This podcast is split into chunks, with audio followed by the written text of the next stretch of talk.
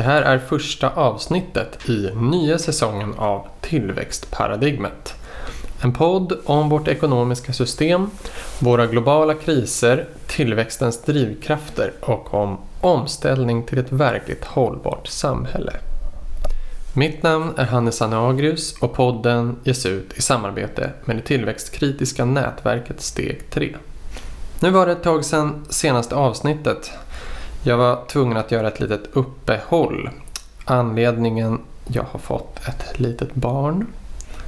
Många invänder mot att skaffa barn med dagens dystra framtidsprognoser och det ekologiska fotavtryck som en växande befolkning har. Min argumentation har varit just att vi sörjer planeten med allt liv som håller på att förstöras visar ju på hur mycket vi älskar den här världen vi lever i. All natur och alla arter som finns kvar och allt fint vi människor skapat och kommer skapa. Samtidigt som all orättvisa, krig och naturförstörelse. Så det är ju bara att passa på att njuta medan man har möjligheten och förundras över och kämpa för att rädda så mycket som möjligt. Och den möjligheten att uppleva allt det här fina och att kämpa för att det ska finnas kvar vill jag ju inte förneka mitt barn. Och att väldigt mycket pekar i fel riktning ser jag inte heller som något ödesbestämt. Det bevisar ju bara att systemet är helt felriggat. Men alla sociala konstruktioner kan ju konstrueras om. Det enda vi inte kan ändra på är de naturliga mekanismer i klimatsystemet som vi riskerar att sätta igång. Som med självförstärkande kraft förändrar livsbetingelserna för oss människor. Men människor är ju också väldigt anpassningsbara. Och så finns det också sociala tipping points där förändring kan gå väldigt fort och en slags motsatsernas logik där ett paradigm följs av en motreaktion som skapar ett nytt paradigm. Jag har tänkt ha ett avsnitt där vi tittar lite på det här psykologiska. Hur kan vi psykiskt förhålla oss till att livet på planeten håller på att förstöras? Utan att förtvivla och samtidigt kunna jobba för förändring. Men det får bli ett avsnitt lite längre fram. Jag hoppas i alla fall att ni gamla lyssnare hänger kvar. Även om det nu finns AI-bottar som kan svara på alla frågor tror jag ändå att fördjupande samtal kan ge insikter som AI ännu inte kan ge. Artificiell intelligens kanske också kan bli ett ämne för senare avsnitt då det finns stora underskattade risker med den utveckling som nu håller på att ske. Men apropå den här nya öppna chattbotten GPT som talas mycket om så kan jag meddela att den för mig berättade att Tillväxtparadigmet är en podd som produceras av Dagens Samhälle och handlar om hur vi ska skapa hållbar tillväxt. Så det stämmer alltså inte. Podden produceras av mig och vill gå bortom tillväxtfokuset och bortom tillväxtberoendet. Men det visar väl att vi inte ska ta allt AI-bottarna säger för sant. Hur övertygande svar de än ofta ger. Så är de ju färgade av den data som matas in i dem. Men för er nya lyssnare kan jag berätta att det finns 36 tidigare avsnitt med fortfarande högst relevanta ämnen. Om vårt ekonomiska system och hur det kan bli verkligt hållbart. Så kan jag också tipsa om tillväxtparadigmet på Facebook och Instagram och hemsidan tillväxtparadigmet.se. Även om podden haft uppehåll har jag försökt hålla sociala medier och till viss del hemsidan levande. Också med andra kunniga systemkritiska bloggare. Den här säsongen kommer bli lite annorlunda än den förra. Som flera kanske sett på Facebook och Instagram lägger jag ibland upp mina tecknade serier på samma ämnen som podden, men lite mer tillskruvade då. Så mitt eh, mål tänker jag är att få ihop en bok med serier och text. Eftersom jag kommer jobba med det då så kommer poddavsnitten nog dels bli lite kortare, kanske ha färre gäster och istället kretsa kring vissa teman som jag tänkte ta upp i den här boken. Det är i alla fall planen nu. Och vill du, som några andra har gjort, stödja det här ideella folkbildningsprojektet för en hållbar ekonomi med några slantar i månaden så signa gärna upp dig som månadsgivare på patreon.com där du söker på tillväxtparadigmet och du binder dig inte till något. Vill du hellre swisha en liten engångssumma kan du bara mejla mig på tillväxtparadigmet.gmail.com. Där kan du också skriva om du har feedback, frågor eller tips. Tack! Det här avsnittet gästas av den flitiga liberala miljö och klimatdebattören Mattias Goldman. Mattias Goldman var länge VD för den gröna liberala tankesmedjan Fores. Innan dess var han VD för klimatkonsultfirman 2050 och talesperson för gröna bilister. Mattias har även jobbat som koordinator för Miljöpartiet i riksdagen och på PR-byrån Westander där han lobbade politiken mot förnybar energi och utvecklat bistånd. Han har också jobbat med utsläppsminskande projekt för FN i Kenya och i Chile med miljölagstiftning. Tills nyligen jobbade han som hållbarhetschef för Sweco men har nu flyttat med sin fru till Thailand och arbetar för närvarande med 2030-sekretariatet för en fossilbränsleoberoende fordonsflotta. Så en hel del i sitt bagage alltså. Temat för avsnittet är att ställa om det ekonomiska systemet versus att jobba inom det ekonomiska system vi har. Hur vi ser på den här skillnaden. För vi kan ju verkligen mena olika med vad vi tycker är systemet. Eftersom Mattias delar min bild av hur bråttom vi har till handling i den klimat och miljökris vi är i. Men främst arbetat med etablerade aktörer i vårt system såsom företag och FN, regering och har en så kallad marknadsliberal grundsyn tänkte jag det skulle bli ett intressant samtal med våra olika perspektiv. Idén till det här temat fick jag när jag läste en Expressen-artikel där Mattias kommenterar ett Greta Thunberg-uttalande och menar att vi inte har tid att ställa om hela systemet. Jag kommer in på det här i samtalet. Det här synsättet att vi inte har tid att ställa om systemet finns både till höger och till vänster. Rickard Wallenius som gästade podden förut, humanekolog och vänsterpartist, som nyligen kom ut med boken Klimatet, tillväxten och kapitalismen. Eh, han är visserligen mycket mer skeptisk än Goldman till möjligheterna för grön tillväxt på längre sikt, men landar ändå i att det är det vi behöver förlita oss till på kort sikt. Han är på samma sätt inne på att tidsbristen gör att vi inte hinner citat störta kapitalismen och därför ska sätta vårt hopp till en kraftig Green New Deal, en grön ny giv, där staten tar en mycket större roll än idag i att investera och att styra kapitalismen. Själv menar jag ju att vi inte hinner inte ställa om det ekonomiska systemet för att alla försök till omställning inom tillväxtparadigmet kommer vara otillräckliga och få negativa bieffekter. Men det intressanta i detta samtal tycker jag är vad jag och Mattias ändå var överens om. När vi konkretiserar systemomställningen så är det väldigt många saker som vi båda ser behöver hända. Och vi menar båda att människors liv kan förbättras av en omställning. Men Mattias tror att omställningen kommer innebära en ekonomisk tillväxt och vill av taktiska skäl betona att de flesta kommer kunna leva liknande liv som nu.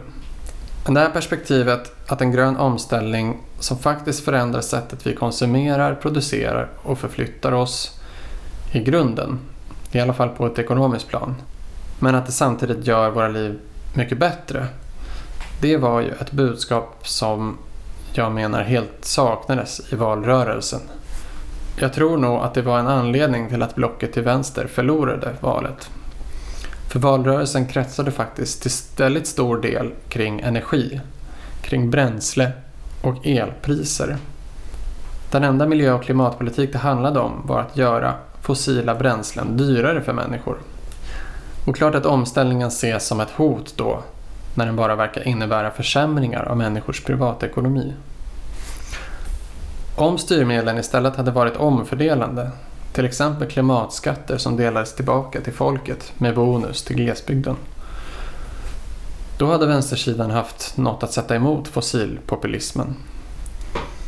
På samma sätt om vänstersidan inte hade gått med på den av högersidan missvisande verklighetsbeskrivningen att elprisökningarna berodde på brist på el utan hade pratat om hur EUs prismodell tvingat upp Sveriges priser och presenterat en lösning, en mer rättvis elprismodell. Då hade de kanske kunnat vinna valet. Och jag skriver om de här ekonomiska myterna ur den partipolitiska debatten i flera inlägg på Tillväxtparadigmets Instagram och Facebook. Min inställning i det här samtalet med Mattias var i alla fall inte att första hand debattera utan att försöka förstå varandra.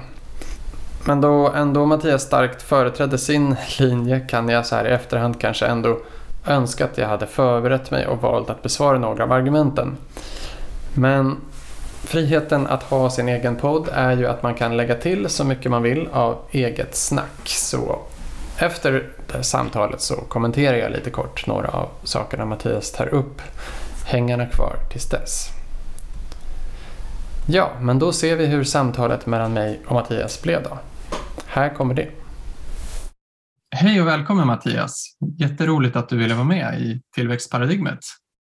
Tack så mycket för det Hannes. Jag är superglad att ni har den här podden därför att eh, jag tycker att ett fördjupat samtal om vad vi egentligen vill med, med vår ekonomi eller egentligen hela vår tillvaro, det, det är, har vi allt för få ställen.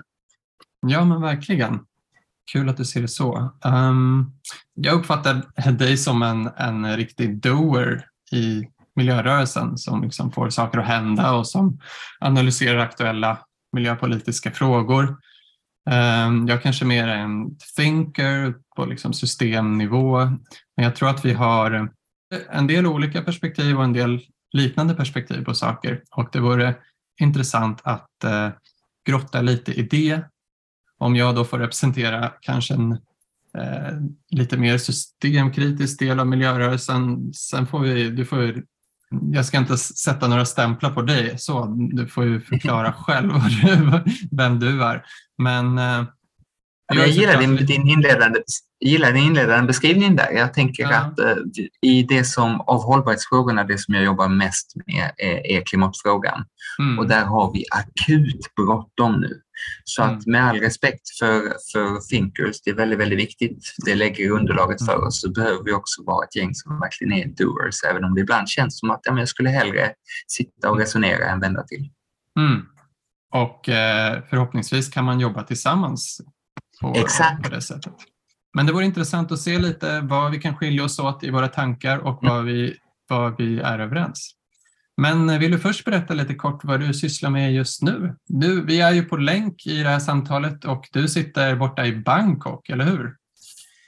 Precis så är det. Jag eh, är så digital nomad eller vad man nu kallar det för att min fru fick jobb som första sekreterare på svenska ambassaden här och då sa jag upp mig från mitt tidigare jobb som hållbarhetschef på Sweco Eh, det var ganska gulligt faktiskt att säga upp sig för kärleks skull och flytta mm. med henne och bo här. Och eh, jag jobbar eh, får inte jobba i Thailand. Det är, så säger mm. diplomatpasset och medföljande reglerna. Däremot så får jag förstås vara fortsatt engagerad i klimat och hållbarhetsfrågorna, eh, både hemma i Sverige och globalt. Just när vi pratas vid så är det ju också klimatmöte i Sharm el-Sheikh mm. som jag bojkottar. Annars hade vi mm. haft en dålig lina och någon som garanterat mm. överlyssnat oss från, från Egypten. Eh, så att jag håller på med klimatfrågan med fokus på transportsektorns omställning. Jag startade 2030 i sekretariatet för att driva igenom det här klimatmålet som sju av riksdagens åtta partier står bakom, men någonstans nära noll av riksdagens partier har en politik för att faktiskt förverkliga. Verkligen. Och även om du bojkottar klimatmötet har jag sett att du bevakade en del eh, och eh, ja, precis, analyserade. Precis så. Du och jag bevisar ju det nu, att man kan ha ett eh, samtal och man kan följa saker utan att man nödvändigtvis är fysiskt på plats.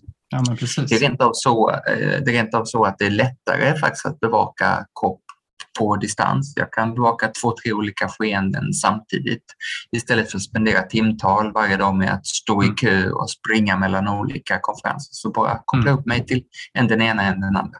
Mm. Nästan allt livesänds. Precis. Och du har ju lång erfarenhet av att jobba med klimat och hållbarhetsfrågor i flera olika sammanhang. Är det så att du ofta söker dig dit där du liksom tror att nu, här kan jag göra mest nytta just nu?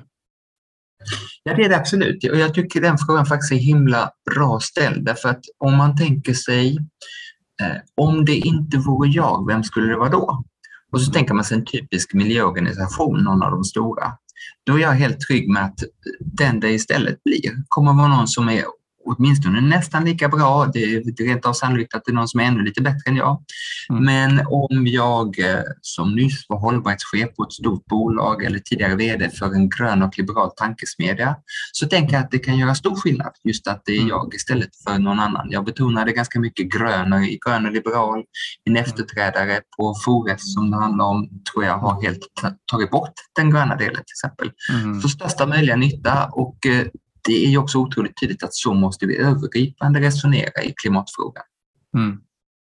Ja, men visst, man, man får ju se till liksom eh, vad man är för person och vad man, vad man brinner för eh, och utifrån det vad man kan göra stor nytta såklart. Rätt, alltså, ehm. man kan ju inte bara hålla på med nytta. Om man inte trivs med det man gör så, så går det inte. Man, man gör våld på sig själv och det slutar illa.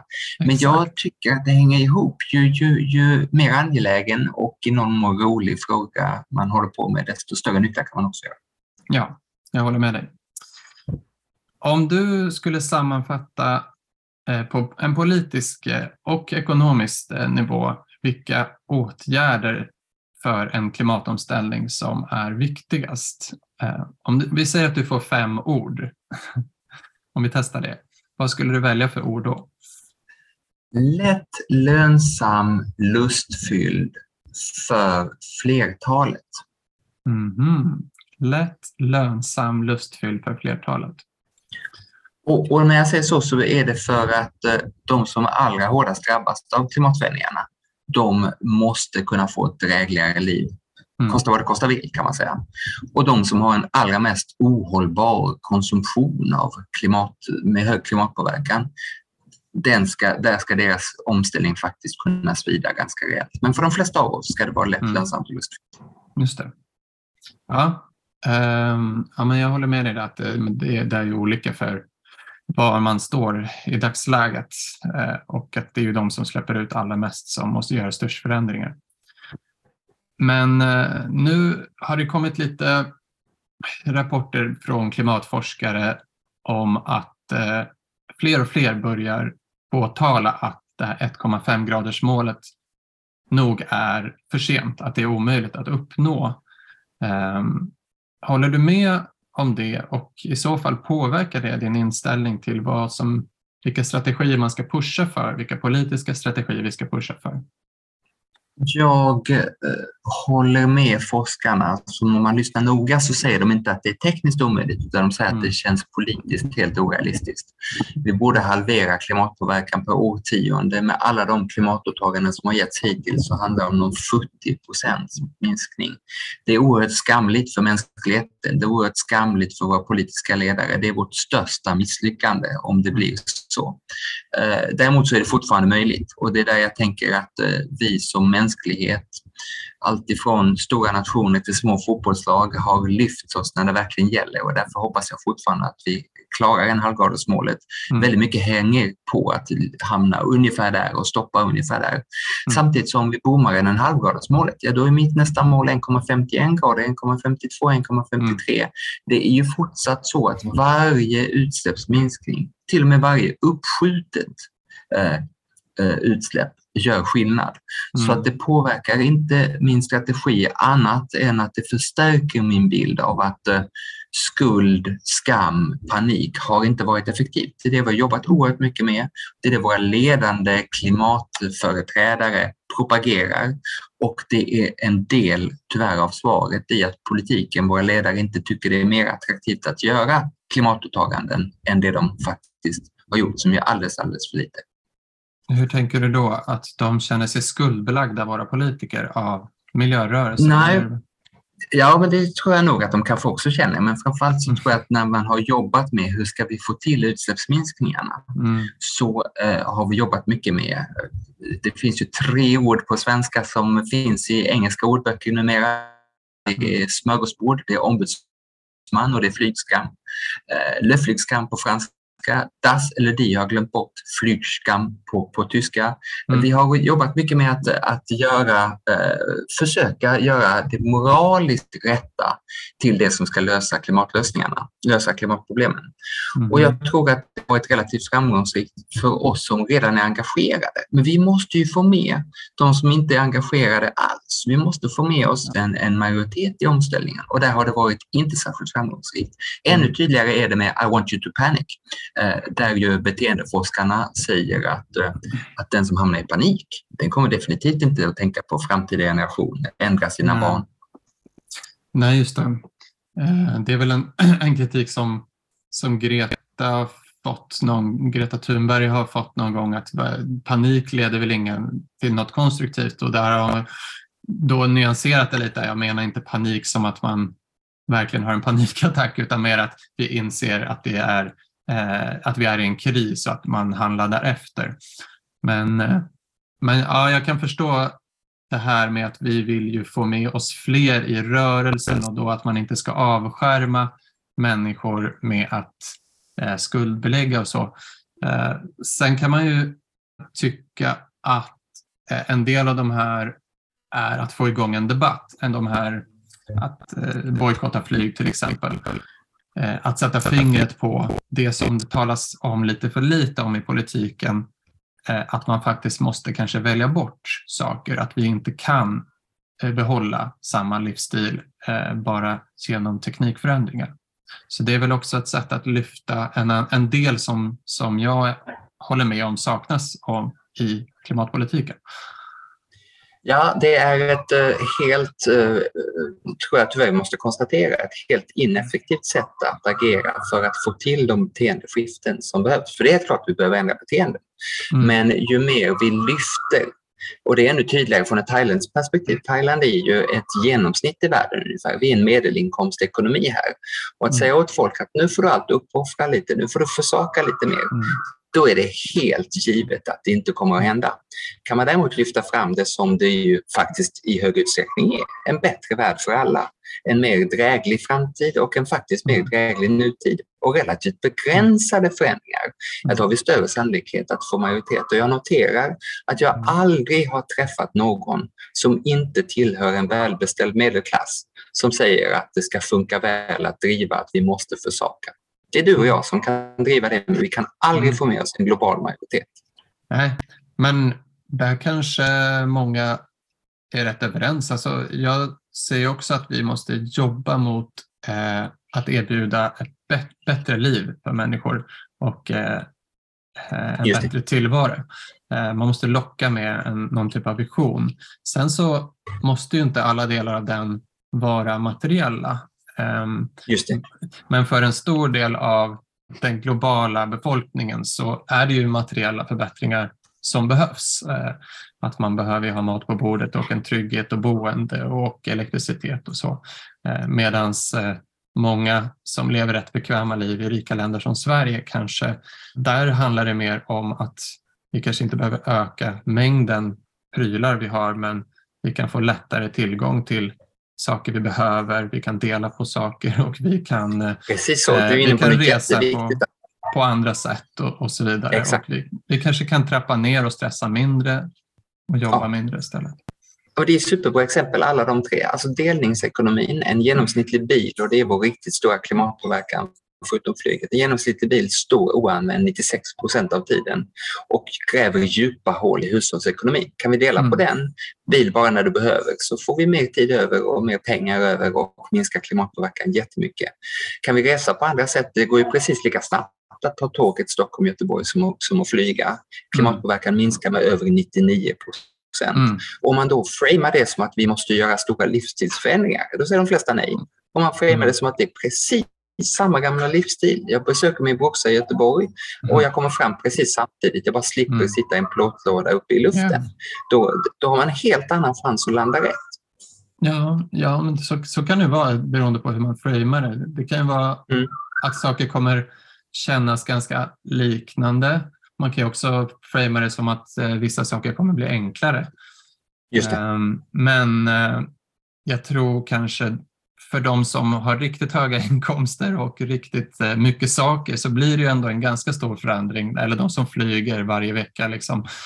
Eh, och det ja, men så är det och det var därför jag sa lätt det var därför jag sa lätt eh, lustfyllt och, och, och, lönsamt för flerparten. Alltså, det, ja, det går inte från att är man en högutsläppare och är det så att ens vanor nu är shoppingresa i New York varannan mm. vecka och och Tokyo varannan, då är det mm. klart att den, den livsstilen är för ohållbar. Mm. liksom, och de pengarna som finns där kan också göra enorma skillnader. När vi nu ser från klimatförhandlingarna till exempel vilka belopp som saknas så är det, mm. skulle det räcka med en slags förmögenhetsskatt eller en extra skatt på oljebolagens supervinster så skulle vi vara i hamn med väldigt mycket av det vi behöver göra. Ja. Ja, jag, jag, jag tänker nästan att den ekonomiska eliten får man ändå kalla dem liksom som har allra, mm. allra mest. Eh, att, att de på ett ganska framgångsrikt sätt har fått med sig många i att se klimatomställningen som ett hot. Alltså, det är inte så att alla inom den här eliten jobbar mot klimatomställningen på det sättet, men eh, ganska många får jag nog säga. Och eh, Medan som du säger, man skulle kunna presentera det som att de största förändringarna de drabbar egentligen inte dig utan den drabbar en, en ganska liten del av världens befolkning.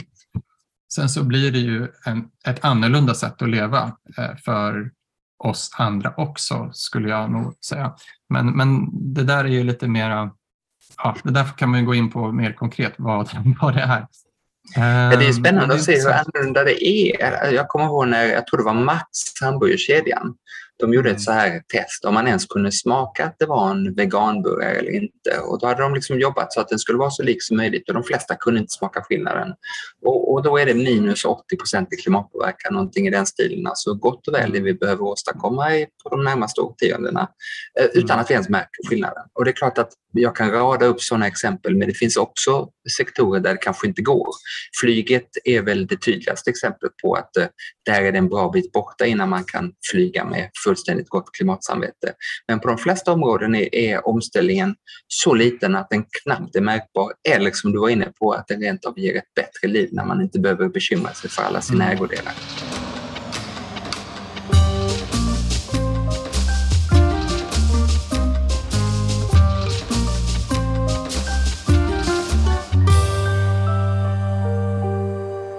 Det är intressant att vi då har en ganska liknande bild av det konkreta.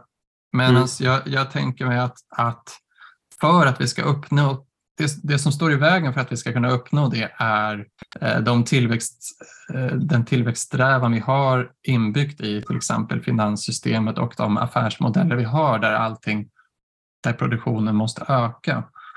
Jag vet inte vad vi ska ta för exempel, men Max hamburgerrestauranger kanske då, man vill ju sälja, man, man ökar gärna den vegetabiliska delen av, av kosten.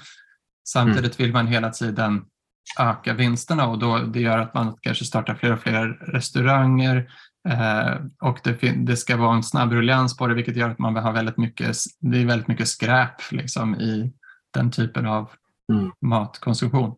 Eh, det kanske inte är det bästa exemplet, men... Eh, Nej, jag är lite förvånad över ditt exempel där, därför att mat är ju en typisk sån sak som vi bara kan konsumera en viss mängd. Alltså, så, så, äter vi fler hamburgare på Max så äter vi färre på McDonalds och för klimatet är det bra därför att Max är mer drivande. Mm. Men, men på en del andra prylar har du rätt i att liksom den enkla vägen ut för ett företag mm. är bara att försöka sälja mer. Mm. Men de smarta agerar ju inte så, utan de smarta de blir allt fler, säger hur kan, hur kan vi få bättre avans, hur kan vi ha större marginal marginaler per pryl vi säljer. Mm. Och ett sätt som många upptäcker är att det är mycket roligare att sälja samma sak många gånger än en gång. Det är det till exempel bilindustrin gör just med de här bilpoolerna som du nämnde med delningsekonomin. Istället för att sälja en bil till dig och så hoppas att du inte hör av dig på tre fyra år så startar man en bilpool och kan då sälja tjänsten tillgång till bil varje dag kanske. Och BMW eller Audi eller vad de nu är, första kunden hos dem eller genomsnittskunden är 50, 60, 65 år gammal. Men på bilpoolerna är genomsnittskunden inte ens 30 år gammal så man får till och med nya, nya grupper, minska klimatpåverkan jättemycket. Här i Thailand där jag befinner mig så har man också tidigare sagt att vi vill ha så många turister som möjligt. Nu efter covid har man förstått att det vill vi inte alls utan vi vill ha betydligt färre men bättre betalande. Det vill säga mm. resonemanget om tillväxt förutsätter inte alls att man ska ha liksom maximal mängd utan att man ska ha maximal marginal på det man gör. Och i takt med att vi blir allt mer hållbarhetsmedvetna så blir det också större och större skillnad mellan ditt exempel som är att bara kränga så mycket som möjligt och min verklighet som är att ha så hög marginal på det du säljer som möjligt. Det som på liksom systemnivå ställer till det lite är väl att om, om vi ska övergå till eh, att vi många ska dela på en bil då, genom uthyrningsmodeller och så, så kommer de priserna att sjunka och det kommer, bli en, det kommer bidra mindre till bruttonationalprodukten. Det är ju verkligen inte alls säkert därför att det är lättare att successivt höja Eh, premiumkänslan i en bilpool där man har kundkontakter varje dag än att mm. successivt höja premiumkänslan i något man sålde till dig för tre år sedan. Det är jättesvårt mm. att, att öka jo, värdet på det. Affären jo, gjord. Liksom. Man kan öka värdet som i kvalitetsförbättringar och att man upplever tjänsten bättre, absolut. Eh, men, men det är mer immateriella värden som jag, jag inte ser ökar de monetära värdena eftersom priserna baseras mer på hur mycket vi betalar eh, i, lönekostnader och arbete.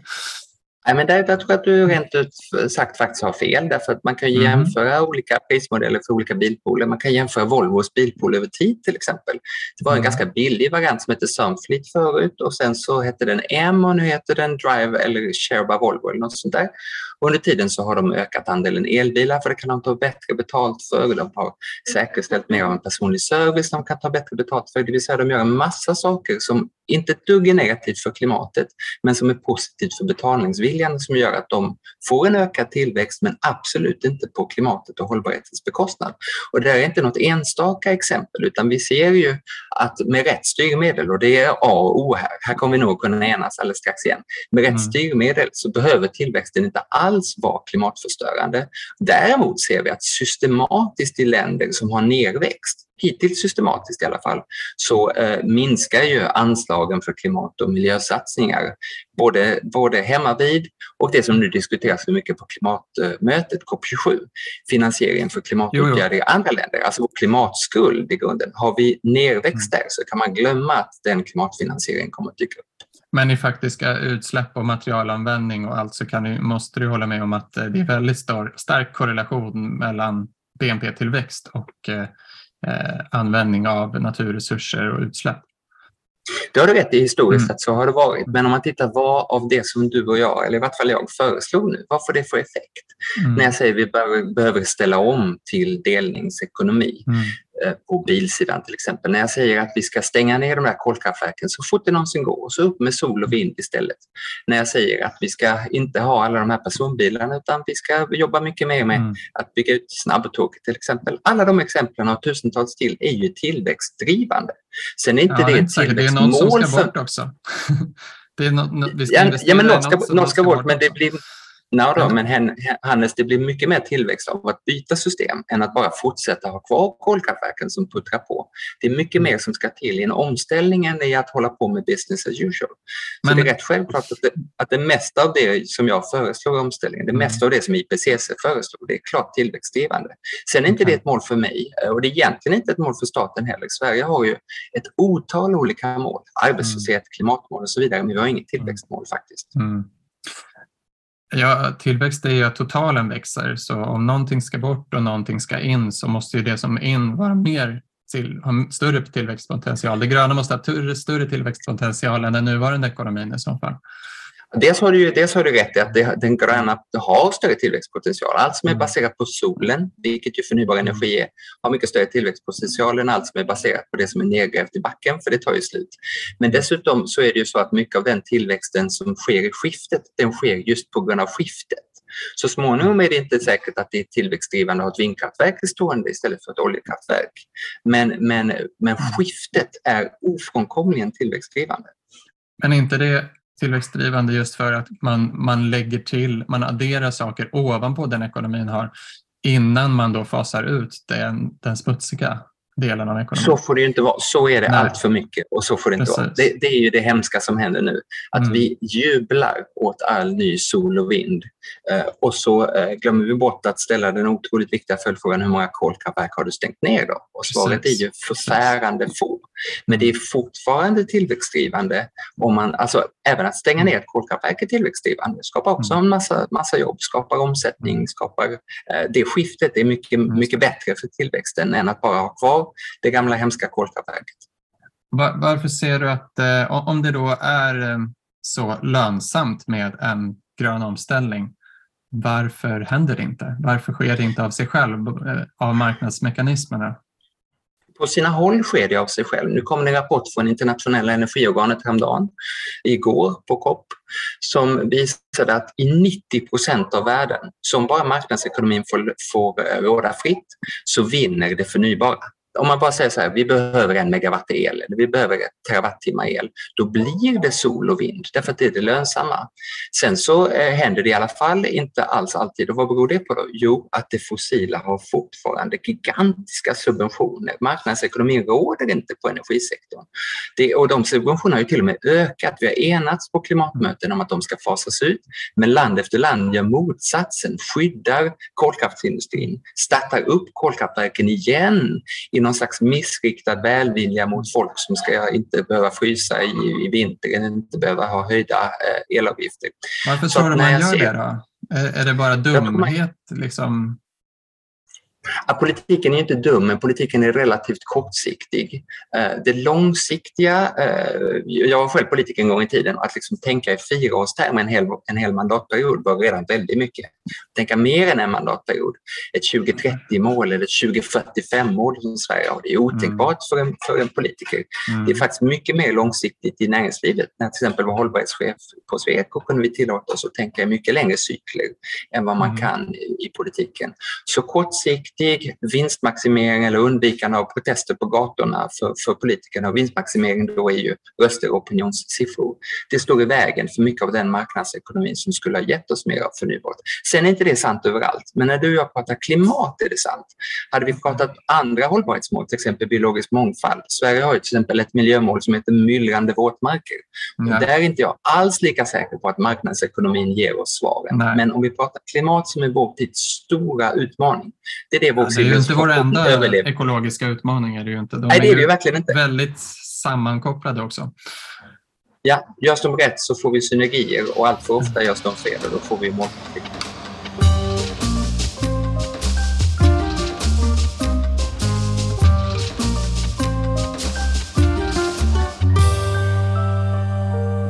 Men den när du pratar om kortsiktiga vinster, då låter det lite som att du är överens med, med Greta Thunberg. Därför en, en anledning till att jag bjöd in dig till det här samtalet var att jag, jag läste en Expressen-artikel eh, där det då Greta hade i ett tal pratat om att eh, eh, klimatkrisen har sina rötter i rasism och förtryck och eh, maximering av kortsiktiga vinster och att vi måste förändra allt eftersom nuvarande system är på kollisionskurs med mänsklighetens framtid, hade hon sagt. Och då hade du fått uttala dig och menade då att Greta har fel, att vi måste jobba inom systemet och du får tolka rätta mig om jag tolkar det fel här, men premiera lösningar som inte kanske utmanar folks livsstil för mycket. Ja. Du har rätt där. Jag tycker att Greta har, jag håller med Greta otroligt mycket. Till exempel så är mm. hon och jag helt överens om att eh, om man inte förhandlar så ska man inte vara på årets eh, fruktansvärda klimatmöte i diktaturen Egypten. Det kan man hålla sig därifrån. Jag håller också med Greta förstås om hur akut klimatfrågan är och att man ska mm. lyssna på forskningen. Det är där jag tycker att hon inte får ihop sitt budskap. Hon säger att det är akut och hon säger samtidigt att vi ska helt ändra politiskt system. Mm. Och jag som eh, började i politiken... Men det här med kortsiktiga vinster var ni överens om ändå, att det kan vara eh, eh, någonting som kortsiktigheten i det ekonomiska systemet kan vara någonting som ställer till det? Ja, men jag, jag, tycker att det är svårt att vara, att vara så kategorisk för svartvit mm. som, som Thunberg är det, därför att man har en mycket snabbare avkastning på att sätta upp solceller än på att bygga ett kolkraftverk. De som eh, tycker att det är häftigt med kärnkraftverk, de måste ha en enorm långsiktighet för att kunna räkna hem den. Medan vi som tror på en havsbaserad vindkraftspark, eller inte minst vi som tror på effektiviseringar, vi har ju jättekortsiktiga snabba vinster i det. Så det är ju inte mm. alls så att långsiktigheten är nödvändig för klimatet. Det som däremot är ett bekymmer är att politiken alltid förstås kan slänga upp någonting som väldigt kortsiktigt kan se mer aptitligt mm. ut för, för väljarna än, än att göra de delar som behöver göras. Mm. Mer, alltså billigare bensin och diesel, det är klart att det, det ser bättre ut mot väljarna, men i näringslivet mm. menar jag inte att det är systematiskt så att kortsiktiga vinster är i vägen. Just det. Men även om det skulle vara ett billigare sätt att få fram el till exempel eller energi med hjälp av sol Ehm, det är ju mest el man, man har pratat om där, men sol är ju också ett utmärkt sätt att få fram värme på, som vi har pratat om tidigare. det glömmer man alltid. Ja, men eh, även om det är så, så är det väl ändå med ambitionen att produktionen ska öka så mycket som möjligt, då vill man gärna ta till alla energislag man, man har och då kommer det några kolkraftverk bara i farten.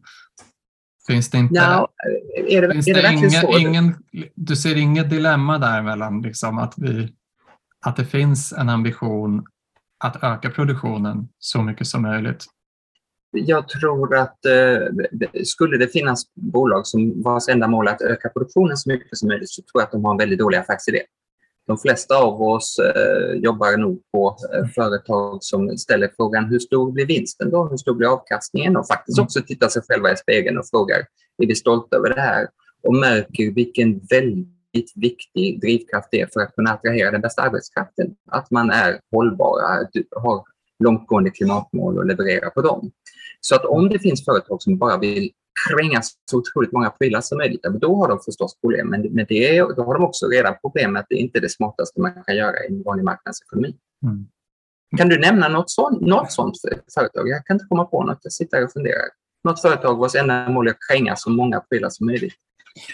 Uh, Fast tänkte jag H&M eller sådär, men inte ens de är ju så. Um, de har väl mål om att öka sin produktion, det har de väl? Nej, det kan jag inte tänka mig. De har mål om att öka sin försäljning och sin vinst, mm. men inte sin produktion. Tvärtom är de ett ganska tydligt exempel på att tre, tre toppar för 99 spänn vill de gärna komma ifrån. Kan de ta bättre mm. betalt för en produkt som upplevs bättre? Du har ju sett att de samarbetar nu, det har du säkert också sett, mm. samarbetar nu med design och så liknande för att kunna ta bra betalt till och med i en hm butik Så jag hittar inte något exempel på att man bara vill kränga så mycket som överhuvudtaget möjligt. Fast det där är väl mest på pappret. De har ju fortfarande en väldigt hög omsättning på, på kläder. Alltså att man, man köper kläder som snabbt går sönder. Sen köper man nya för att det kommer nya trender. Så kan det absolut vara, men det var inte det som var frågan till, till dig. Utan min fråga var så här, vet du något bolag som verkligen lever på, eller verkligen har som idé att kränga så mycket som möjligt till skillnad från att göra så god vinst som möjligt? Ja, nej, målet är ju såklart att göra så god vinst som möjligt. Men, ja, och då är det, äh, men, men, måste vara bekväma att göra med färre sålda prylar, färre butiker, färre underleverantörer i Bangladesh jo. som man har dålig koll Men tycker du att det händer? men jag tycker att det händer för långsamt. Det är, inte, det är inte så att jag sitter här och försvarar status quo. Vi måste ändra otroligt mycket. Ja, det är möjligt. Och det som mm. inte är möjligt, det är där min kritik mot Greta kommer, som var din fråga för en stund sedan. Mm. Det som inte är möjligt är ju att tänka sig att vi med den korta tid vi har på oss på klimatområdet, vi har vilat oss i form fruktansvärt länge, att vi på den tiden ska på något sätt få en helt annan ekonomisk världsordning. Ett mm. helt annat system med marknadsekonomin. Och kanske rent av, jag vet inte om Greta står för det, men några andra börjar diskutera i termer av en, av en grön diktator som vore bättre än vad vi har nu. Jag tycker dels att det är en förfärande tanke det, det, och dels det, det, att vi har inte tiden. Nej, men det är ju ganska, väldigt få som skulle sympatisera med, med de tankegångarna.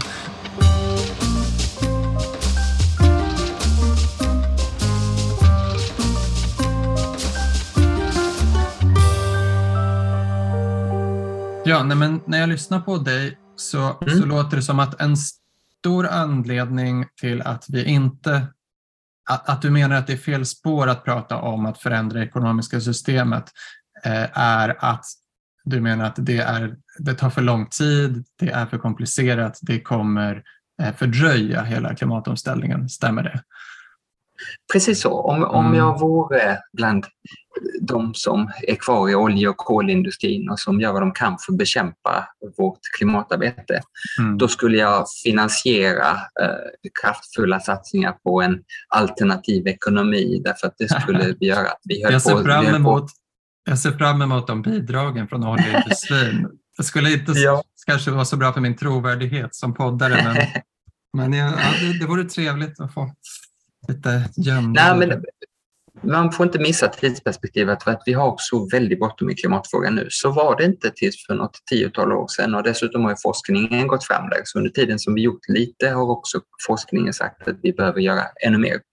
Och då måste man tyvärr, ja, det är inte så att jag egentligen tycker att det här är det bästa av system, det är bara det bästa av de möjliga systemen. Mm. Därför att eh, det tar för lång tid att tänka sig att vi också ska skifta världsordning. Vi måste klara det i allt väsentligt med de medborgare vi har, de eh, politiker vi har och de mm. övergripande spelregler vi har. Och sen så måste vi eh, tweaka det här rätt rejält. Alltså det är otroligt jo. mycket som är väldigt korkat som är lönsamt och otroligt mycket som är väldigt precis. bra som är olönsamt. Det är den där tweakningen som jag kan tänka mig, ja. det som skapade de bra samtalen. För det, det kan bli mm. ganska svepande när man pratar om vi ska ändra system, vi ska, för vad menar man egentligen?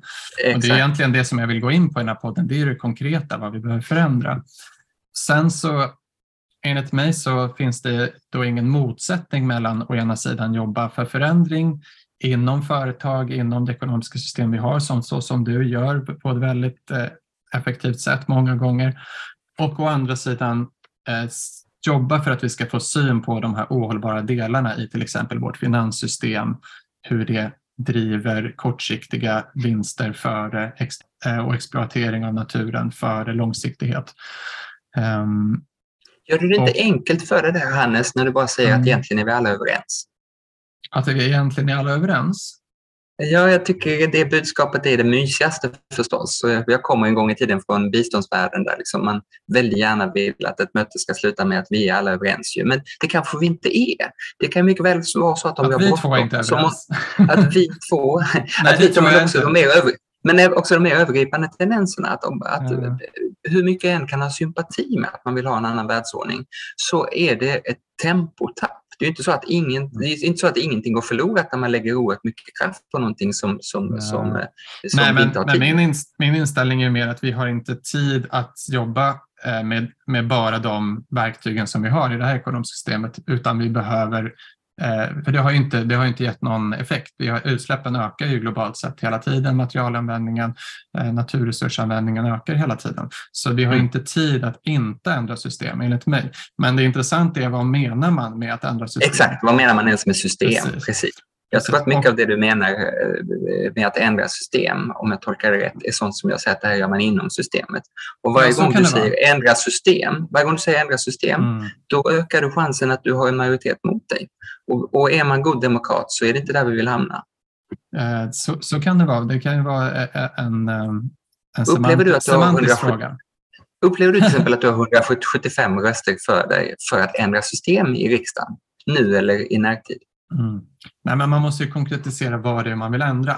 Men, men mm. när du pratar om till exempel marknadsekonomin så tycker jag också det är intressant för jag, jag gillar en, en indelning av en ekonomhistoriker som heter eh, Fernand Bradel. Jag vet inte om jag uttalar hans namn rätt på franska. Eh, han skiljer då på marknad och på kapitalism. Alltså att mm. marknader, det har ju funnits i, i tusentals år. Ja. Och det handlar ju om arbetsdelning specialisering, att man ska byta varor med varandra för att vissa gör vissa saker mer effektivt.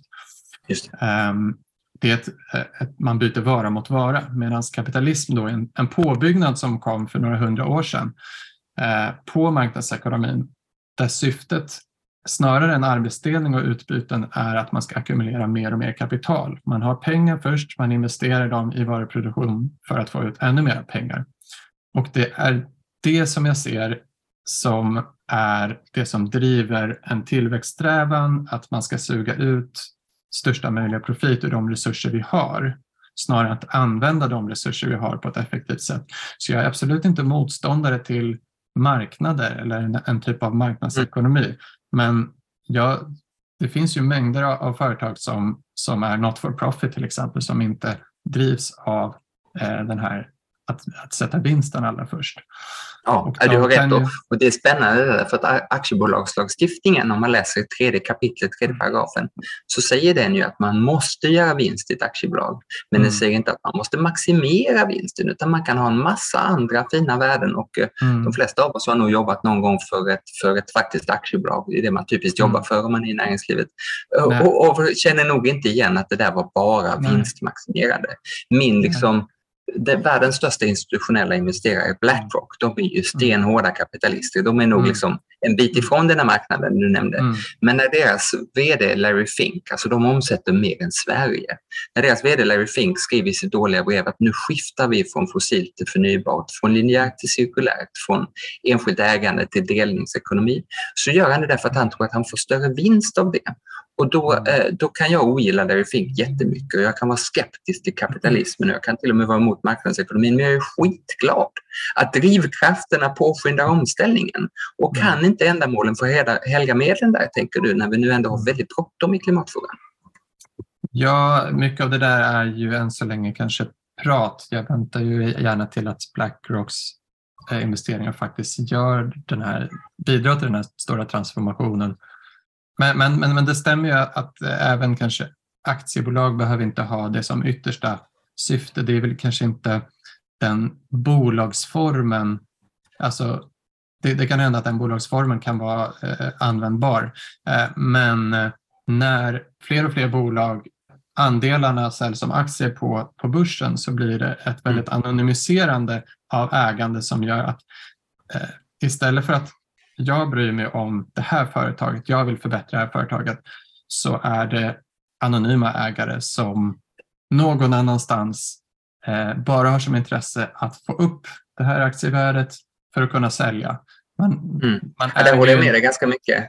Dels, så, dels ända tillbaka till Adam Smith som ju hans version av marknad var att man, liksom, man beter sig inte allt för illa därför då får man ju skämmas inför sina eh, mm. grannar och sina vänner. Och det är klart att på en börs är det ingen som behöver skämmas för hur de agerar. Och jag tycker också, jag har inte riktigt statistiken med mig där, men jag tycker mig ändå se att de företag som har tydligare ägande, till exempel familjeföretag, mm. oftare beter sig mer hållbart än de som bara är på mm. börsen.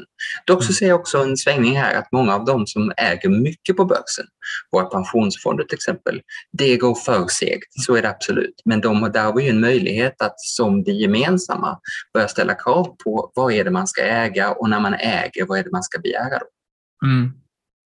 Precis. Um, men, men logiken på börsen är ju fortfarande att man, man, man köper det som ger störst avkastning eh, för att sälja vid ett annat tillfälle.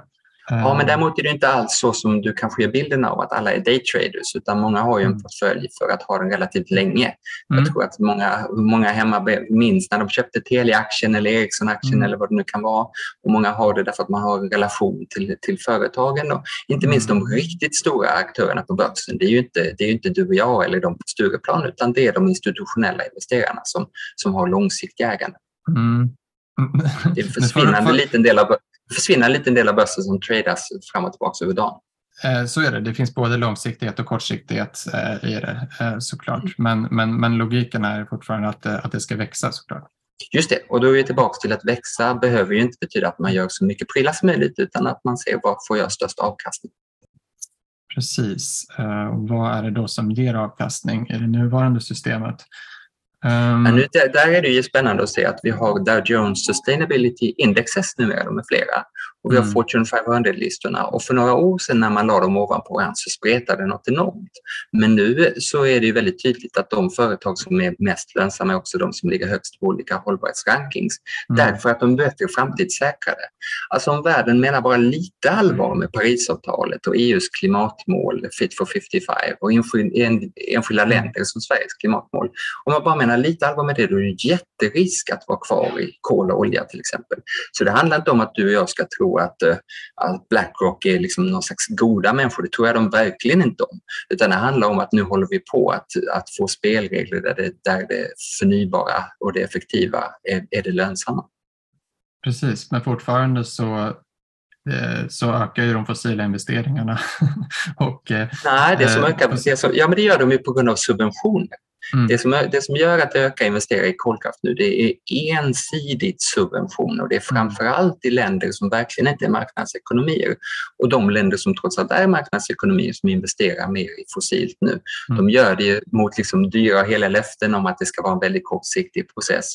Men när marknadsekonomin får råda, då är det det förnybara som vinner och effektiviseringarna förstås. Alltså negawatten mm. är nästan alltid lönsammare för mm. samhället än megawatten. Mm. Men det låter lite som att du underskattar, om jag tänker Kina som exempel, de, mm. har, ju, de har ju ganska långsiktiga mål, eh, det kommunistpartiet, som ju, som ju styr en kapitalistisk ekonomi skulle man kunna säga. Ja, man Eller en, en bland. En ah, det är en kommandoekonomi. Ja. Men Eh, de har ju ett långsiktigt mål eh, att liksom lyfta hela Kina och göra det till en imperialistisk stormakt eh, genom ekonomin och handelsrelationer i världen, skulle man kunna säga. Och där är en stor del av det tillväxt, att liksom, Kinas ekonomi ska, produktionen ska öka. Jag pluggar just nu jag pluggar just nu Kinakunskap på, på mm. universitetet och då mm. går vi igenom ganska noga förstås den fem partikongressen som alldeles nyligen var. Och det är ju väldigt tydligt att de beslut som eh, Xi Jinping har tagit på sistone går på tvärs mot vad som går bäst för att maximera tillväxten. Jag tror alla har sett till exempel den enorma, fruktansvärda lockdown som varit i Kina. Ett covidfall och en hel stad stängs ner. Det är ju, det, det är ju direkt idiotiskt ur eh, ekonomiskt tillväxtperspektiv. Men också väldigt mycket ja. an, Också, och, och även varför inte? Ja, alltså... Varför är de, I så fall är de de enda som har förstått marknadsekonomin enligt dig. Det är udda. Ja, så kan det ju alla, alla andra tycker det är bättre att ha ekonomin öppen. Det normala man tycker är att... Nej, men det var, ju det, det, det, var ju Sverige som stack ut där snarare. Det var ju väldigt många som körde hårda lockdowns. Eh, ah, men, ingen som Kina, det tror jag du vet nej, också, att Kina nej, är ensam om att stänga ner en hel jo. stad. Fortfarande de, nu kommer ett covid-fall. Du har rätt. De stack ut också. Och den politik som Xi Jinping driver nu, den är ju väldigt långt ifrån att vara tillväxtmaximerande. Den är till för att förhärliga honom själv och föreviga hans uh, styre. Det är mm. också så att man kanske tycker att det är långsiktiga planer, men det är ju bjärta kontraster mellan mm. den här femårsplanen och uh, två, tre, femårsplaner tillbaka. Så det är inte så att det liksom är ett väldigt långt rätt mm. snöre. Kontrasten okay. mellan eh, Deng Xiaoping, före ledaren mm. och Xi Jinping, är enorm. Deng Xiaoping, mm. där hade jag hållit med om att det här var tillväxtdrivande, men Kina fokuserar på helt annat. Mm. Ja, men okej, okay. du, du har rätt att en, eh, en diktator, ett diktatoriskt land ett av dess största syften är ju att bevara makten, liksom, att ja. den ska lång, långsiktigt. Eh, men ett av de instrumenten som Kina använder för att legitimera makten, det är ju att höja levnadsstandarden eh, och att ekonomin rullar och eftersom ekonomin drivs, eller den får väldigt stora problem om, om det blir utebliven tillväxt. Mm. Men på dig låter det lite som att de, att det är dumhet att de kör fossila subventioner, att de satsar på kolkraftverk. Men, men är, det inte, är det inte ett sätt att, eh, att faktiskt hålla igång de här fabrikerna och den här produktionen? Jo. Att man har olika man, man satsar ju på, på solceller och, och förnybart i Kina storsatsar ju på det också. Men man har ju också det fossila. Eh, men så är det ju. Eh, så, så, att eh, Kina har ju enorma intressen fortfarande i kolkraft och inte så mycket i själva Kina men väl i grannländerna till Kina försöker de övertyga länder om att köpa kolkraft. Och det, och det fina i mitt resonemang här är ju att Kina lyckas bara övertyga omvärlden om att köpa deras kolkraft om man sätter marknadsekonomin ur spel. Och Kina, precis som du är inne på, är en kommunistisk diktatur som är rätt glada i att sätta marknadsekonomin ur spel, kanske framförallt i andra länder så att Kina mm. får bestämma själv vad som gäller där. tycker jag också vi ser med Green Belt and Roads där de bygger en hamn någonstans på, på lån och sen plötsligt ägs den av Kina när man inte kan betala tillbaks. Mm. Så att om Kina kan dominera energisektorn i andra länder och det är mycket lättare att mm. dominera några få stora kolkraftverk än väldigt många små solcellsanläggningar. Om Kina kan sälja, få lite mer avkastning på gammal befintlig teknik så är det klart de är glada. Och det främsta hindret mot det, det är marknadsekonomi. Mm. Du menar att, det är klockrent så. Att sol och vind vinner om det är liksom mm. billigast energi per, per, per enhet. Just det. Så du menar att målet... Och det är inte jag som säger det, är internationella energiorganet. Just det. Eh, du menar att målet mer är att öka det kinesiska ägandet, kinesiska företag och kinesiska staten? Snarare... Både och. Det är också, men det är också så att om man, om man sedan länge har en stor kolkraftsindustri, eller egentligen noga räknat en stor kolkraftverksindustri. Ja. Har man redan investerat så mycket i det? Exakt. Ja. ja. Och om man då kan ha en kommunistisk planekonomi i ryggen, då kan man fortsätta sälja det där ett tag till bäst det mm. går och erbjuda attraktiva lån för de behöver inte vara lönsamma. Ja. Vi ser en lånemarknad i Kina som är väldigt långt från marknadsekonomin som stimulerar det fossila. Ja. Nej, men där håller jag med dig att marknadsekonomin står ju ofta i kontrast till eh, som jag skulle kalla kapitalism. Alltså, I och med att, ja, ja, att, att det, det, handlar ju om att bevara det, ägandets, det existerande ägandet ja. eh, och slå ut marknadsmekanismerna eh, genom att köpa upp och eh, expandera hela tiden. Ja. Och här får man inte vara naiv. Det är klart att på, på liksom den, om, vad ska vi kalla den, den förnybara eller den goda sidan finns det också det. Det är klart att liksom, eh, en, en stor elbilstillverkare kommer att göra vad den kan för att stoppa bildelning och en stor bildelningsaktör kommer att göra vad den kan för att stoppa mikromobilitet och mikromobilitet kommer att göra vad de kan för att stoppa distansarbete. Så att det är inte så att bara för att man gör en sak som är bättre för klimatet så är man en bättre aktör, utan vi behöver fortfarande vara stenhårda med regler. Mm. Just det. Ja, I tidigare avsnitt så pratade vi med eh, forskaren Jennifer Hinton om eh, not for profit-företag och, och liksom vinstens roll i ekonomin.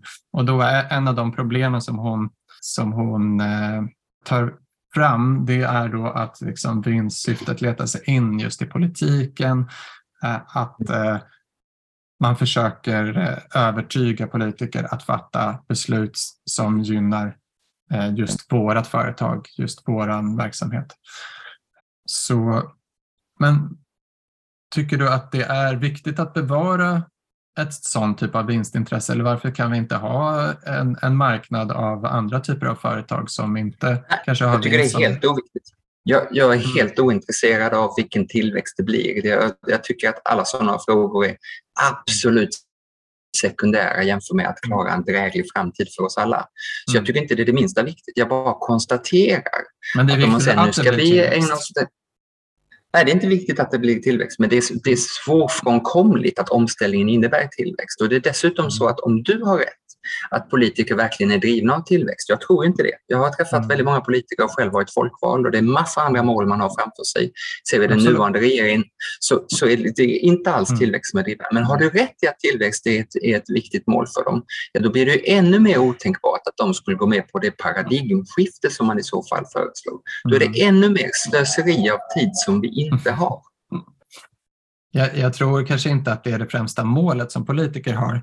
Uh, men det är ett det är verktyg som man använder sig av i nuvarande eh, system. Alltså, ett viktigt mål för många politiker är ju sysselsättning, att undvika stor arbetslöshet för att eh, det blir sociala problem av det. Och, ehm, och ett annat mål är ju att öka skatteintäkter. Men det, det liksom verktygen vi har idag, de bygger på tillväxtantagandet. Att för att vi ska öka skatteintäkter eller åtminstone att vi liksom inte ska urholka välfärden, så, så behöver vi tillväxt. Ja, alltså de flesta målen som man har som politiker är ju ett sysselsättningsmål som man löser på helt, helt andra sätt. Där vi mm. ser den politiska diskussionen om är det, är det liksom på riktigt eller är det trixande. Mm. Det är klimatmålen som jag pratat om, det är inflationsmålet som man bommar så det står härliga till nu. Mm. Men ja, och jag har läst hela budgetpropositionen nu och det finns en otrolig massa mål där men det finns faktiskt inget tillväxtmål. Sen har du rätt i att om tillväxten mm. snabbt skulle ner på noll eller långt under noll som en del också föreslår, då är det mycket som som vi tar för givet som, som inte skulle vara kvar, inklusive mm. förstås finansiering som man, Som man förutspår kommer hända nu i Sverige. Man, man förutspår ju en, en minustillväxt nästa år Just eh, och, och, och ser framför sig stora problem då med arbetslöshet eh, och vi har inflation samtidigt. Så det är ju en ganska sårbar ekonomi. Eh, ja, visst, som... vi såg att regeringen direkt motiverade sina nedskärningar på klimat och miljöområdet med att det är tuffare tider nu. Så Precis. du har helt rätt att eh, framförallt en, liksom, en, en regering med, med kanske lite mer åt högerhållet mm. kommer direkt att använda sämre tillväxt, minskade pengar i statskassan för att skära ner på klimat och miljö. Exakt. Så det får man ju ha med sig när man säger nu är jag intresserad av att ha lägre tillväxt. Då blir det lägre satsningar på mm. klimat och ännu tydligare på miljö. Ja. Men det är just det dilemmat som, som jag vill komma åt. Att, ja. vi ska und att vi inte ska hamna i det här dilemmat hela tiden. Vi måste välja antingen tillväxten eller miljön. Ja, och, och, lösningen på det är ju att hitta miljösatsningar som ger oss tillväxt och det är numera inte särskilt svårt utan jag har redan pekat på hela transportsektorn eller sättet att vi transporterar oss, hela den omställningen, hela omställningen av energisektorn som är nödvändig, säger IPCC, för att klara klimatmålen och som är tillväxtdrivande. Den här regeringen som är nu, den gör ju motsatsen. Den satsar mer på fossilt, ökar, eh, sänker kostnaderna på bensin och diesel. Det är väldigt dåligt för tillväxten, för vi gör ingen bensin och diesel i Sverige. Den eh, satsar på eh, att minska mängden förnybart trots att det är sånt som vi kan tillverka i Sverige och skapa jobben.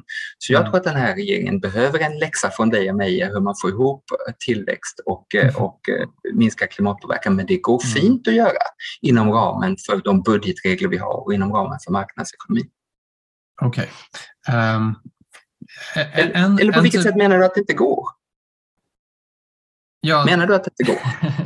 nej, nej, jag tror faktiskt inte det går. Uh, och det, det beror liksom på att ja, vi, vi har många avsnitt som handlar om det, vad BNP egentligen består av. Uh, mm. Vad som skapar BNP långsiktigt. Um, mm. Och det är kapitalackumulation. Kapitalackumulation görs lättast uh, materiellt helt enkelt. Det är väldigt svårt att bygga, att ackumulera kunskap, kvalitetsförbättringar. Det, det skapar inte BNP-tillväxt. Um, men däremot... då, avvisar du, då avvisar du hela decoupling-vetenskapen. Det kan man inte. Man kan inte koppla nej, från klimatpåverkan. Nej, alltså man, kan, man kan ju plocka lågt hängande frukter. Alltså, mm. vi, vi kan ju göra, till en början kan vi göra det, till exempel så, som du nämnde med exemplet på Max hamburgerrestauranger. Om vi byter ut allt kött vi köper mot vegetabiliskt, då, då skulle vi kunna eh, nu är mat ett dåligt exempel som du sa eftersom vi äter en mängd mat. Eh, men om vi säger, eh, om vi, säger att det är, vi byter bomull mot hampa i, i textilindustrin ja. kanske. Eh, då, då, har vi, då kan vi ju producera fler tröjor men ändå eller då, ja, men, men, med lägre klimatpåverkan. Med mm. lägre klimatpåverkan. Eh, så, så då har vi utrymme att växa. Men frågan är varför vi ska växa då? För vi, kan, vi, har, vi köper ju redan väldigt många tröjor. Så det är kanske bättre, Exakt. som du sa, att vi, att vi producerar bättre tröjor då. Så, tröjor som, men, men, men bättre, om alla producerar bättre tröjor, eh, då kommer vi, det är inte så att det kommer göra, skapa BNP-tillväxt, utan det kommer ju pressa ner priserna på alla tröjor. Så det, vi har ju liksom kvalitetsförbättringar med datorer, eh, enorma kvalitetsförbättringar, men de kostar ju lika mycket som de gjorde förr i tiden. Så det har ju inte drivit tillväxten med kvalitetsförbättringar. Jag tror man kan resonera precis tvärtom där, att vi har fått bättre och bättre datorer vilket har mm. gjort att man kunnat hålla uppe priset, vilket har gjort att datortillverkarna behöver inte sälja fler och fler som det har låtit ibland på, på tillväxt, eh, tillväxtparadigmspratan, att man måste sälja fler och fler. Nej, Fast det gör de ju. Bättre. fler och fler nej, det gör de inte. Nej, dataförsäljningen har, och tillbehör och mobiltelefoner. Dataförsäljningen har verkligen stagnerat och nu stagnerar också mobiltelefonsförsäljningen. Mm. Ja, jo, det är sant. Det, det, det sker ju en viss cirkularitet där.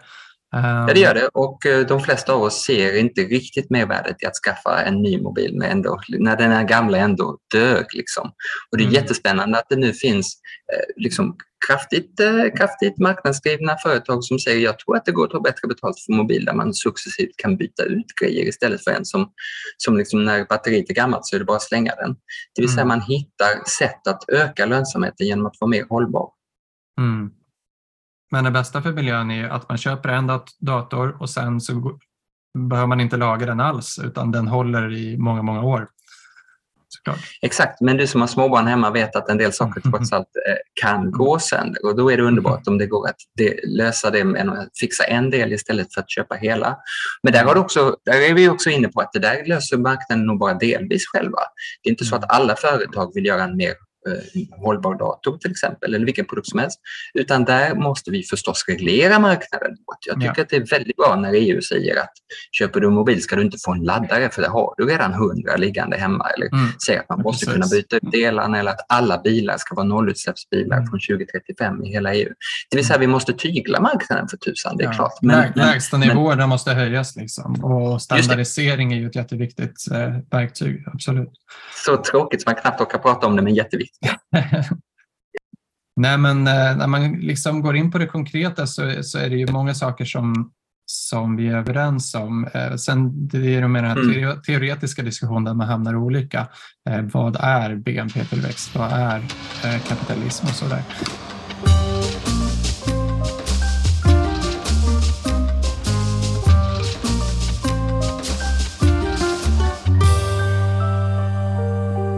Men jag tänker en, om vi ska prata om det här lockande och mm. att vi ska locka människor in i det här så har jag tänkt på en motivation för omställning nu när vi ser så mycket globala kriser. Eh, vi har sett pandemin, vi har sett krig i Europa. Ja.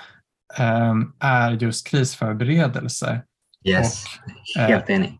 Eh, och att bli mindre beroende av då olja, men även andra exportvaror, att producera mer inom nationen och lokalt och skapa liksom cirkulära flöden som är, som är mindre, mer lokala, eh, skulle vara, det skapar mindre sårbarhet, det skapar sysselsättning och, och eh, lokala marknader. Men, du har ju helt rätt. Ja. Och på samma sätt menar jag där eh, att, eh, att vi ska göra oss mindre beroende av de här eh, ändliga resurserna och, och, och fossila bränslena på samma sätt menar jag att vi borde kunna göra oss mindre beroende av det här finanssystemet som jag menar håller på att spåra ur ehm, och som är ohållbart i grunden. Eh, så att vi liksom gör oss mindre tillväxtberoende. Det borde, även, även du som tror, att, tror på grön tillväxt liksom, och tror mm. att, att, det är vägen framåt så måste vi verkligen vara så beroende av den måste... Nej, det måste vi inte. Och jag, jag håller med dig att liksom varje beroende är ju, är ju negativt och det tycker mm. jag att du får ihop elegantare därför att eh, Sverige till exempel i nuläget är beroende av fossil bensin och diesel från Ryssland för att kunna försvara oss mot Ryssland. Det känns ja. ju inte särskilt stabilt faktiskt. Va? Utan då är det ju mycket bättre om vi kan eh, använda oss av sånt som vi gör själva. Det skapar jobb, det ökar tryggheten. Och det leder mig till eh, min favoritenkätundersökning som var i Köpenhamn Där cyklar ju de allra flesta till och från jobbet. Det är det vanligaste sättet att transportera sig. Mm. Och så frågade man i en enkätundersökning, varför cyklar du in i? Och så fick man svara tre svar. Och det toppades av, jag gör det för min hälsas skull, det här blir min vardagsmotion, det där med att gå på gymmet, det händer mm. nästan aldrig. Mm. Jag gör det för ekonomins skull, det är mycket billigare att cykla än att ta bilen. Och jag mm. gör det för att spara tid, det går mycket snabbare att cykla än att ta bussen. Mm. Och hjälplöst sist kom klimat. Jag gör det för klimatets skull. Vi kan inte räkna med att folk gör nästan någonting för klimatets skull. Det är mm. du och jag och Greta och någon till. Men när vi ska ha med oss hela världen, då måste det vara andra drivkrafter. Mm. Och ökad självtillräcklighet, minskat beroende av omvärlden, ökad trygghet, det tror jag är jättebra faktorer. Plus mm. de där andra som Köpenhamnarna gav oss som visar att det ska vara mm. här och, och, nära. Jag mm. tror eh, inte att vi ska vara beroende av tillväxt. Jag menar ju att vi mm. faktiskt inte alls är det på det sätt som du beskriver. Men, men vi kan ju ta, ta varandra i hand på att ett beroende är dumt ja. nästan vad det än är. Ja, men just det. Men då kanske vi kan jobba för det då ändå. Mm.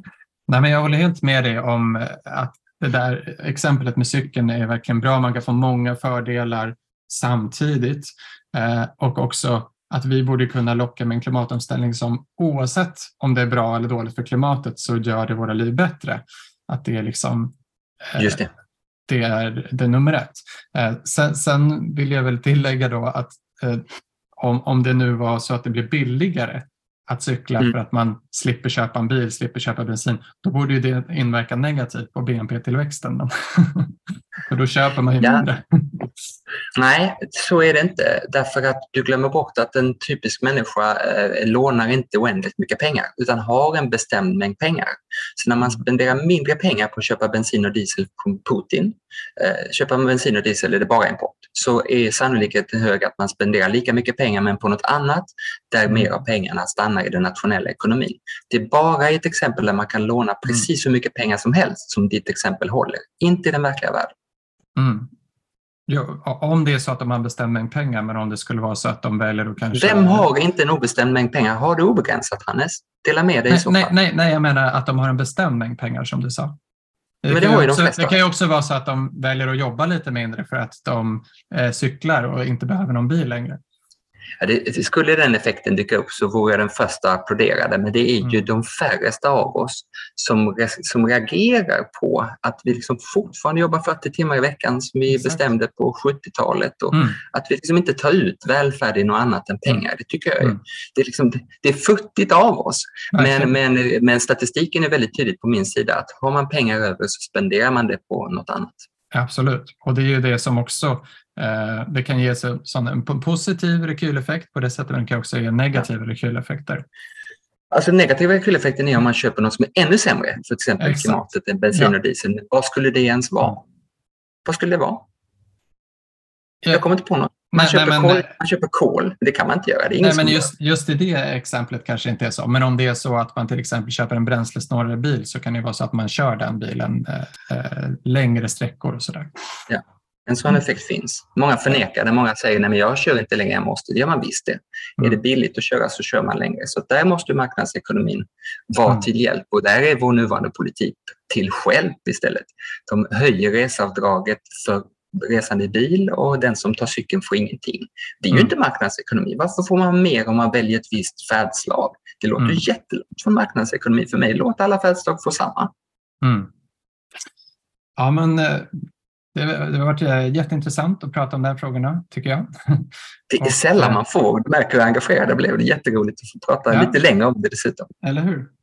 Ehm, men det kanske är så här, någon, någon slags eh, slutsats jag tar med mig är att man kan ändra språket lite Ja. eh, i hur man pratar om saker. Att eh, jag kanske ska använda flera av de begrepp som du använder ofta som marknader Ehm, och Mm. eh, liksom konkurrens och innovation. Medan eh, jag skulle kanske önska att du kunde använda då det här eh, begreppen om att göra oss fria från beroenden, att liksom göra oss absolut.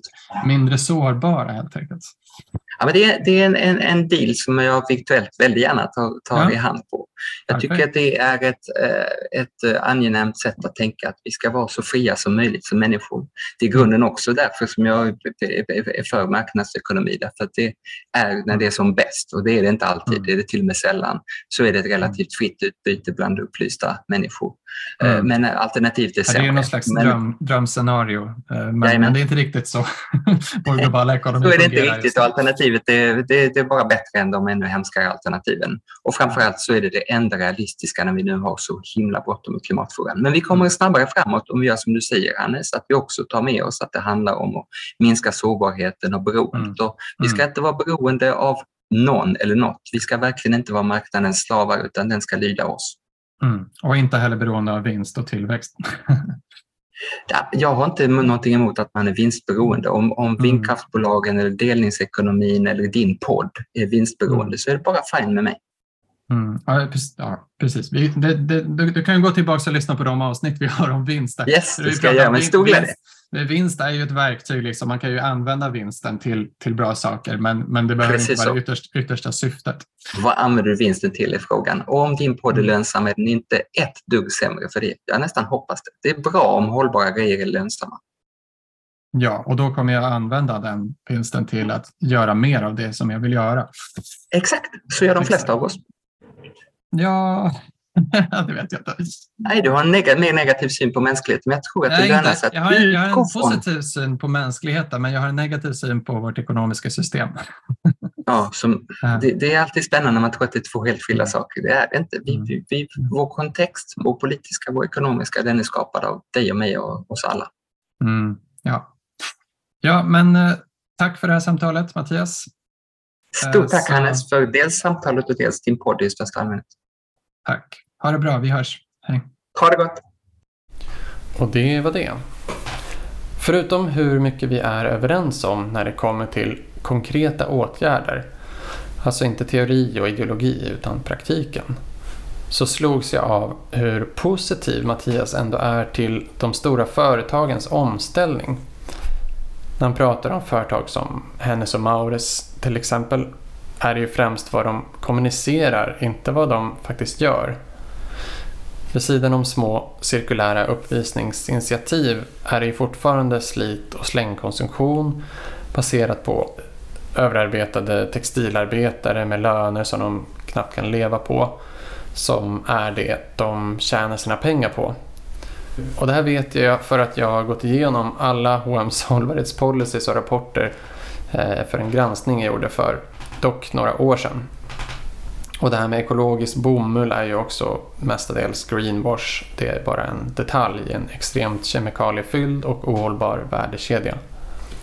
När Mattias refererar till att hyrbilstjänster och bilpooler kan ta bättre betalt än att sälja nya bilar så är det troligen inget bidrag till BNP det handlar om.